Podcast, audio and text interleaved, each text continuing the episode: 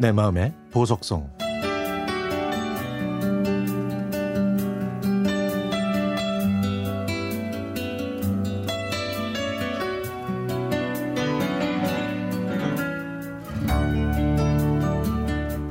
(1976년) 가리봉동에 있는 영일초등학교를 졸업한 여학생들은 대부분 대림여중이나 강서여중으로 남학생들은 신림중학교나 강서중학교로 배정이 됐습니다.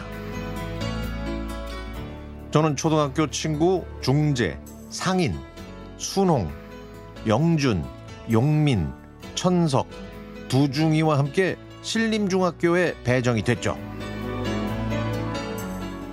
다른 초등학교에서 온 아이들과 같은 반이 됐지만 왠지 어색했고 과목별로 선생님이 들어오시는 것도 무척 신기하더군요. 중학생이 된 저는 텔레비전보다 방에서 트랜지스터 라디오를 듣는 것이 더 좋았습니다. 남진, 나훈아, 하춘화, 김추자 씨의 노래를 굉장히 좋아했거든요.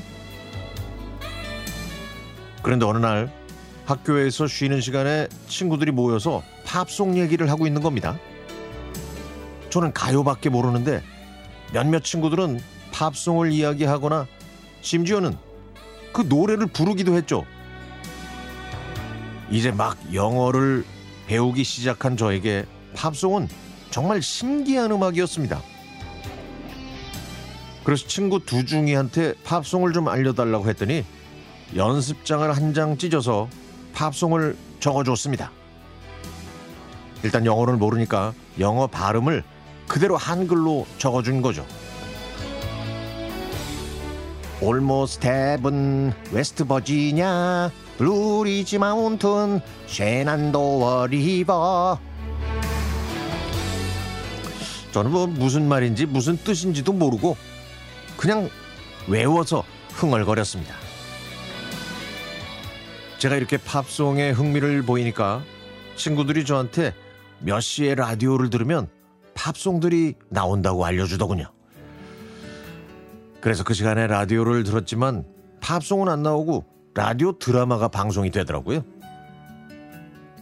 다음날 학교에 가서 그 시간에 라디오를 들었지만 팝송이 안 나왔다고 했더니 어떤 라디오로 들었냐고 물어보더라고요.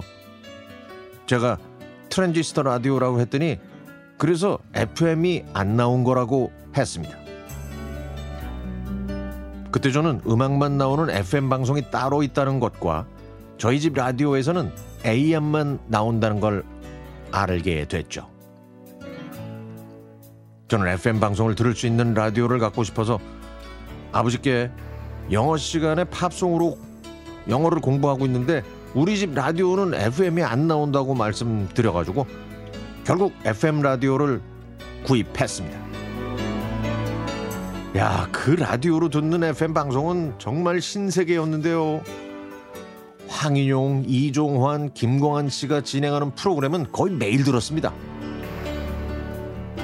그리고 시간이 조금 지나서 카세트 라디오를 샀는데 이것 역시 새로운 세계였죠. 제가 좋아하는 가수의 테이프를 사면 하루 종일 들을 수 있었고요. 라디오에서 나오는 노래까지 녹음할 수 있었으니까 말이죠. 하지만 팝송 테이프가 비싸서 공테이프를 사서 라디오에서 제가 좋아하는 노래가 나오면 그 노래들을 녹음해서 듣곤 했습니다. 이제 환갑이 다 된 나이지만 그때 좋아했던 노래들을 들으면 저는 지금도 빡빡머리 검은 교복을 입은 중학생으로 돌아가는 것 같아서 정말 행복합니다. 그리고요, 그때 저한테 팝송을 알려준 그 친구들도 지금까지 꾸준히 계속해서 만나고 있답니다.